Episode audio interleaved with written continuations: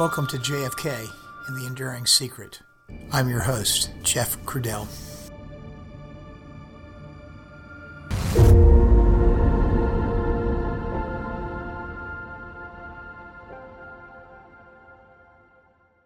Hello, everyone, and welcome back to the podcast. Today's episode is episode 19. Today, we explore the story of Marion Baker. Marion Baker was a motorcycle policeman on the Dallas Police Force.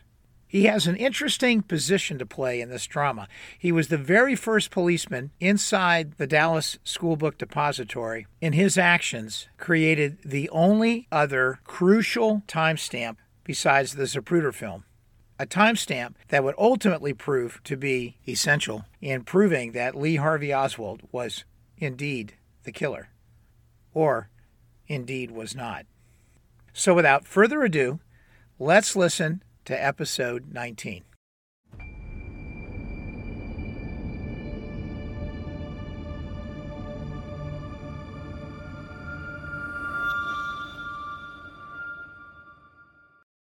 There are so many actors in this grand drama that is the story of the Kennedy assassination, each one with a unique part to play. This act of the play starts with an important appearance by Dallas motorcycle policeman Marion Baker. Others will make their way upon the stage in short order. Marion Baker was riding on one of the police motorcycles that were in tight formation around the motorcade that day in Dallas. Dressed in that very familiar look of a motorcycle cop, you know, the hard white half shell motorcycle helmet and the high boots with a high shine that are such a trademark of these imposing looking officers as they ride upon their imposing looking motorcycles.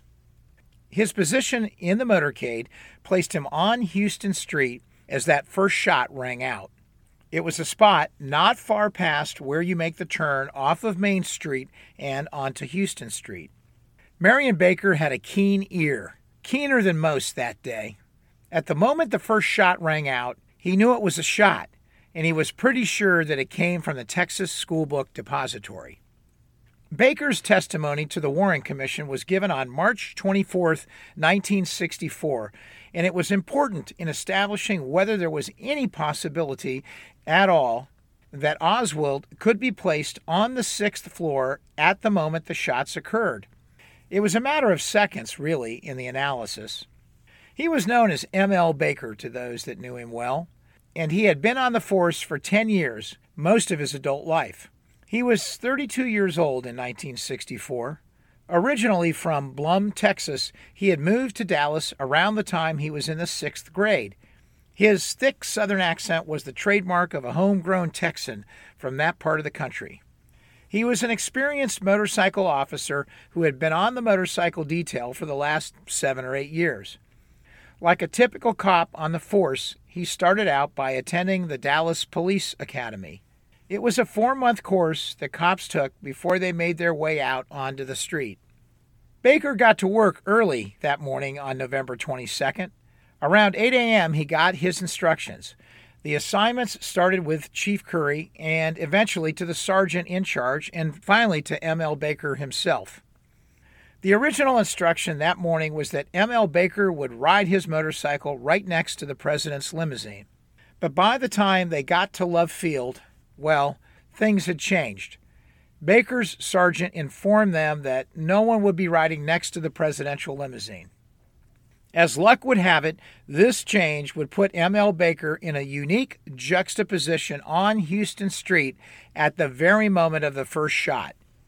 At the moment of the first shot, he would literally be facing the shooter. Had the change not been made that day, M.L. Baker would have sped off with the rest of the motorcade to Parkland Hospital. As it were, he was drafted by circumstance to be that cop.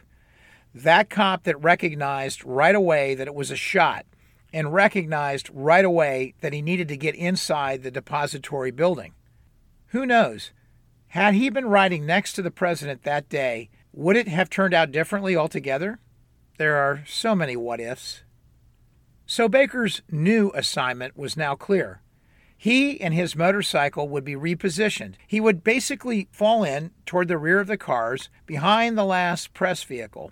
There were four of them, and those vehicles were both behind a Secret Service vehicle, as well as the president's limousine and the vice president's limousine as well. So basically, close to the end of a caravan of seven vehicles. It was a long enough chain of cars that the front of the motorcade was making the left from Houston onto Elm Street at just about the point that ML Baker was making the right turn from Main Street onto Houston Street. Baker would describe it as half a block difference from where the president was. Right as Baker was making the turn, a strong gust of wind caught Baker and he almost lost control of the motorcycle. The gust came from the due north right at him. Baker got control of the cycle, and it took a good 20 to 30 feet to get it back under control again. Just about then, the sound of the first shot came upon the scene. Before the week of the president's visit, Baker had just taken some time off. He had been out deer hunting, and the pop of a rifle was fresh in his mind. Instantly, he recognized the sound. It was definitely a rifle shot to him. The pop immediately spooked a pack of pigeons at the top of the building, and they began to disperse. Before Baker could react, the second and the third shots went off. And to his recollection, it was bang, bang, bang. They were pretty evenly spaced, all three shots. The pigeons brought his eye to the top of the depository building, but he didn't see anything as it was just a glance. He was determined to get closer, and he immediately revved the motorcycle's engine and pushed forward to get closer to the book depository, which was still about 200 feet to the north at Houston and Elm. He sped there quickly and pulled up about 10 feet away from the signal light at Houston and Elm and quickly parked the cycle. His police radio was on right up until the point that he shut the cycle off and dismounted. The last thing he heard was a call from Police Chief Curry. Loud and clear over the receiver, Curry said, Get some men up on that railroad track. Chief Curry thought the shot came from there. Baker would later relay to the Warren Commission that he was not surprised at Curry's call for men up on the railroad track. In Baker's own words, he would tell the commission that at that moment, he thought everyone at that time thought these shots came from the railroad track. Baker felt like he had been in a better position to understand where the shots came from, so he continued on his path toward the depository building. Baker was still about 45 feet from the front entrance to the depository, but he stopped for a moment to take note of the activity that was happening in the developing chaos. He looked down Elm Street toward the triple underpass and, in what had to be a surreal moment, saw people down on the ground right on the sidewalk grabbing their children. There were a lot of people rushing toward the area we now know as the grassy knoll. Baker himself estimated that there must have been five or six hundred people that began to scatter in various directions, looking at least for cover from the gunfire, and then seemingly a group beginning to run up toward the hill. Those images were still clear in his mind, even though it was some four months now after the event that he was recalling. What was also clear was a man who ran out into the crowd and then back into it. This point was never explored in his questioning that took place before the Warren Commission. He was to say no more than just that about the man who was running in the other direction. Baker's mind returned to what was next for him.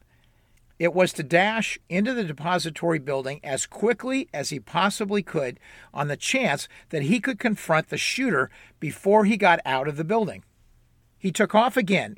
It took only a few seconds, but he was now through the front doors and on his way to a second swinging door.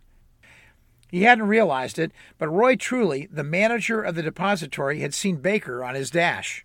Truly, standing outside of the depository still, turned and began to follow Baker back into the building. Baker was busy making his way through the front doors and burst into the lobby. There were other people going inside too at just the moment Baker began his trek inside. Baker immediately yelled out to anyone that could show him where the stairs or elevators were. Roy Truly was standing right there and letting Baker know that he was the building manager. He said, Follow me, officer, and I will show you. Baker was in such a hurry that he and Truly actually slammed into each other without knowing it as they both attempted to pick the pace up and make it through the swinging door. Finally, they were inside, and Truly, at a fast trot, led them to the back of the building in the northwest corner where the service elevator was located. It was almost a diagonal line of travel from the front entrance, almost a southeast to northwest path inside the building. Once they got to the elevator, Truly immediately began to try and work it, pushing the button to call the elevator down to the first floor. Everything was at a standstill until that elevator came. Seconds were ticking by.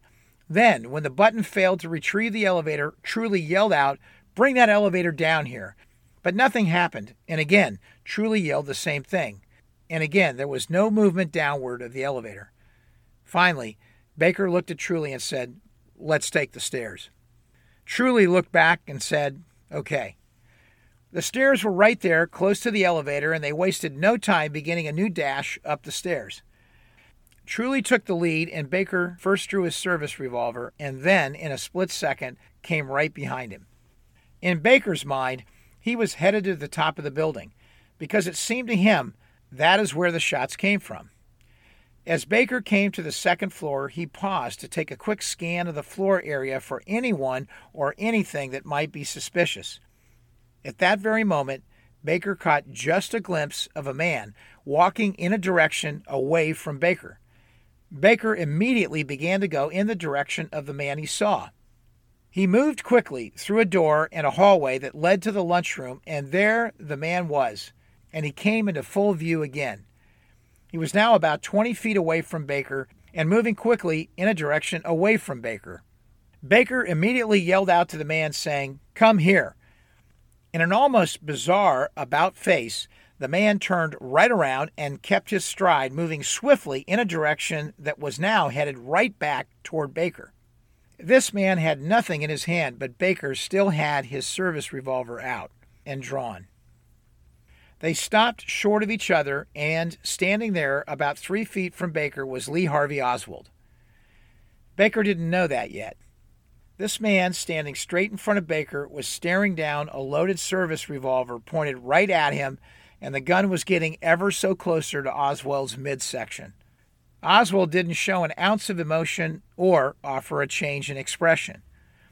Even though he had been moving quickly, he wasn't breathing heavily either, and later Baker would recall that he showed no signs of exhaustion or exertion. In fact, he was calm and collected. Before Baker could do anything more, Truly had pulled up beside Baker. Truly was ahead of him on the stairs, and glancing back, he realized quickly that he had lost Baker to a detour on the second floor. Truly quickly backtracked the few steps to find Baker in the lunchroom with Oswald. Baker asked Truly, Do you know this man? Truly quickly responded, saying, Yes, he works here. This was a real moment of history, the outcome of which hung in the balance. Baker was an experienced policeman, and in a split second, he had to assess Oswald. There Oswald was. No one knew who he was yet, really, even though he was less than a couple of hours away from infamy. At that moment, he was still anonymous, but perhaps anything but harmless. His boss had just vouched for him. He was as calm as a cucumber. He was not out of breath, Certainly, he hadn't been running through the building in the midst of an escape. And as Baker would later recount, he didn't seem aroused at all by me calling him. That was enough for Baker. He needed to keep moving. He turned and began his movement back toward the stairs to continue upward. In a moment, he would be back on the stairs, headed toward the top, and Oswald would complete the last leg of his journey to exit from the building. In one very fleeting moment, Oswald was in and out of the clutches of the Dallas police, literally within two minutes after the shots were fired. Oswald had slipped through, and it would not be until after Officer Tippit was killed that he would ultimately be cornered and apprehended in the Texas theater. Later that day, after Oswald was taken into custody, Baker would get a chance to identify him back at the Dallas Police Department. And that he did, right there in the homicide offices. But for Baker, at that moment, the search of the depository was not over yet, as they had not yet found their man. Baker and Truly quickly ascended three more sets of stairs, and on the fifth floor, they got back on the east elevator as Truly eyed one that was available on that floor. They took it up to the seventh floor and then exited again, now taking a separate stair that leads to a separate penthouse and onto the roof. From the moment he stepped onto the roof, Baker was looking for evidence that a shot had been made from up there. Maybe it was those pigeons that made him think that. We don't really know, and he never really said. He and Truly quickly made their way to the west side of the building. That part of the roof was enveloped with a five foot tall perimeter wall. Baker quickly realized that a shooter wouldn't likely have taken a shot over that wall. They would probably have been on their tippy toes at best. Truly and Baker looked down over the wall, scanning the boxcars and the railroad tracks. There were many officers and a lot of spectators, and people were still running around everywhere. There was, however, a very large Hertz sign situated on top of the building, and the ladder from the roof to the elevated sign caught Baker's eye. He quickly made his way up the ladder and confirmed that no one was hiding in the inner workings of the sign. The ladder was also an untenable place to take a shot from, he decided. There was a small building like structure on top of the building itself, and Baker took a quick look around it and concluded that there was no evidence of anyone hiding out. Truly had a different thought. He was convinced that the shots had come from over there to the west, from over where the railroad was.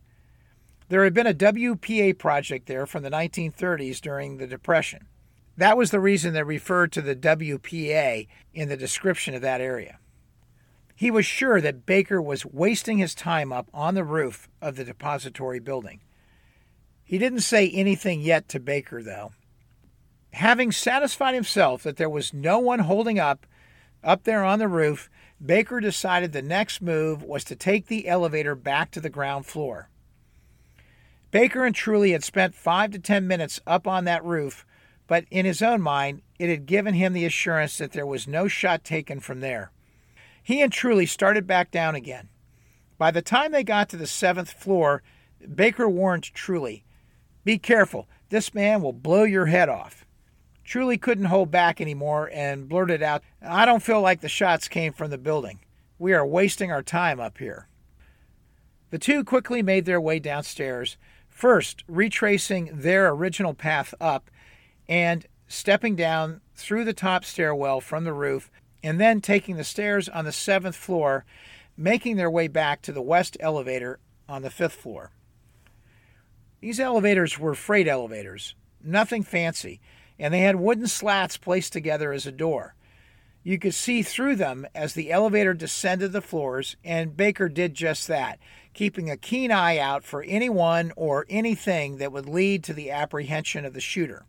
As they passed the fifth floor, Truly recognized one longtime schoolbook depository employee, Jack Dougherty. He appeared to be filling orders, but there was no one else in the way of employees showing up on the floors as they rode down and looked through the slats. Suddenly, on the fourth floor, Baker spotted Inspector Sawyer through the slats. Sawyer worked for the Dallas Police Department. Baker and Truly continued down the elevator, joined by Sawyer, letting Sawyer know that he had thoroughly inspected the roof and cleared it. Soon, Baker would be down at the first floor and was figuring out his next move. Thinking that the next stop was the Trade Mart, he decided to head there.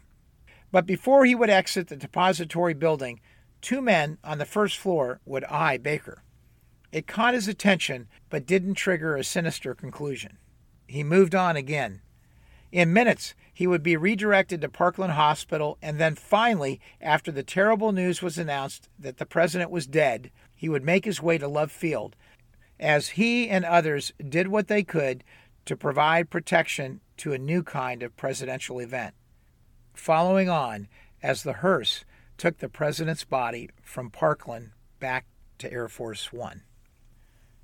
Four months later, on a Friday, on March 20th, 1964, Baker would work with FBI and Secret Service agents to recreate the path he took that day in November.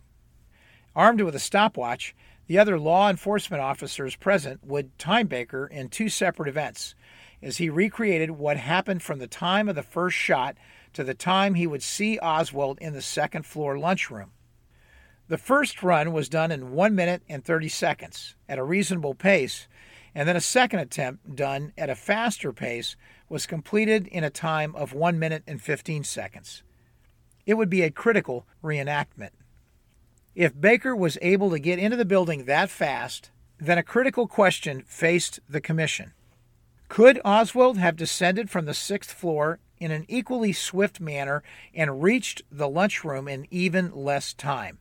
Taking into account the fact that he had to take two more shots, pause for a moment, then place the rifle out of view, then descend the stairs and make his way down to the second floor lunchroom, and do it all in less than one minute and 15 seconds and not be out of breath one iota and be so calm and collected after having shot the President of the United States.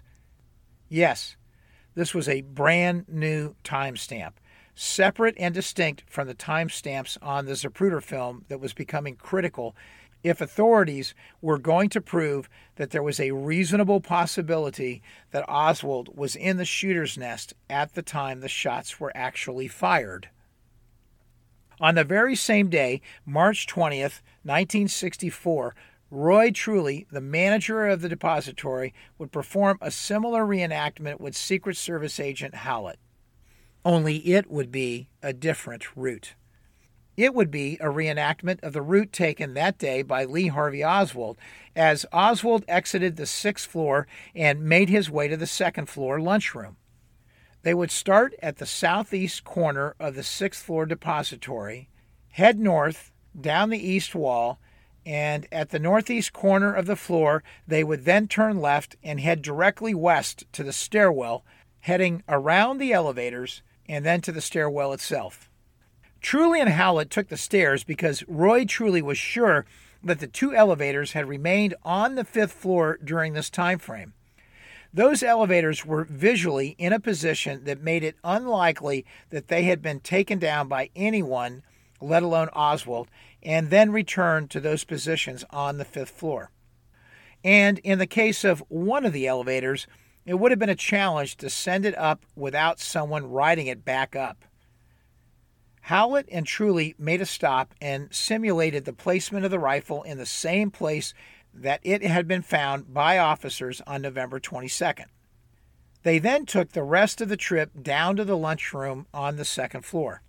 They made the trip at a brisk walking pace and even a little faster than that at certain points, trying to simulate how fast they thought Oswald might have made the trip without arousing unusual attention as to his pace.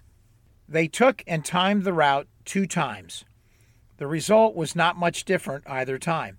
The first was timed at a minute and 18 seconds, and the second was timed at a minute and 15 seconds. The two separate routes that would converge that day on November 22nd, the path of Marion Baker and the suspected path of Lee Harvey Oswald, both starting from different places, but both terminating at the second floor lunchroom, were within seconds of each other as part of the reenactment that took place on March 20th, 1964. Baker's journey was measured from the moment he heard the first shot, but Oswald had to complete a second and a third shot before he left the so called shooter's nest. Accordingly, the time it would have taken Oswald to exit the shooter's nest and make his way down to the lunchroom needs to take this extra time into consideration as it was not part of the official measurements. We know that the time it takes to get off two more rifle shots from the Mannlicher Carcano rifle is 4.6 seconds.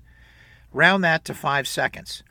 In addition, there was at least one eyewitness account that the shooter paused for a minute after the first shot to observe what had just happened, what he had just done, before he receded into the shadows of the building. If we assume that such observation took as much as five seconds, then the sum of those two additional activities would mean that at a minimum, we should add five seconds to the already measured time, and at a maximum, we should add 10 seconds to the already measured time. So, starting with a measured time of 1 minute and 15 seconds to 1 minute and 18 seconds, we will add the additional time of 5 seconds and arrive at a new minimum of 1 minute and 20 seconds and a new maximum of 1 minute and 28 seconds when you add 10 seconds to the original 1 minute and 18 second maximum. So, somewhere between 1 minute and 20 seconds and 1 minute and 28 seconds is the time after the first shot that Oswald would have arrived in the lunchroom. We now need to compare that to the amount of time it would take Baker to make his way to the lunchroom after the first shot. Baker's trip was somewhere between 1 minute and 15 seconds and 1 minute and 30 seconds. This was like watching a football game and needing instant replay to figure out the truth. It was simply too close to call. If Oswald was on the sixth floor and immediately began his exit, he would have slid into the lunchroom a nanosecond before Marion Baker got there. If Baker's original journey was 1 minute and 15 seconds, then Oswald simply would not have had enough time to get from the sixth floor to the lunchroom, enough time to get there before Baker arrived. That would mean then that Oswald was not on the sixth floor at the time of the shot, and therefore Oswald was not the shooter. I hate to keep using the sports analogy, but this is like a fourth quarter throw into the end zone with no time left on the clock and the catch is made, but no one knows whether his foot came down and touched inbounds or not. We are going to have to review this more than once and from more than one camera angle. Was it enough time or was it not enough time? Was there any other considerations, any other camera angles, so to speak, to make the call on this? After all, the whole idea of whether Oswald was up there on the sixth floor was hanging in the balance. If he wasn't, then he was not the shooter.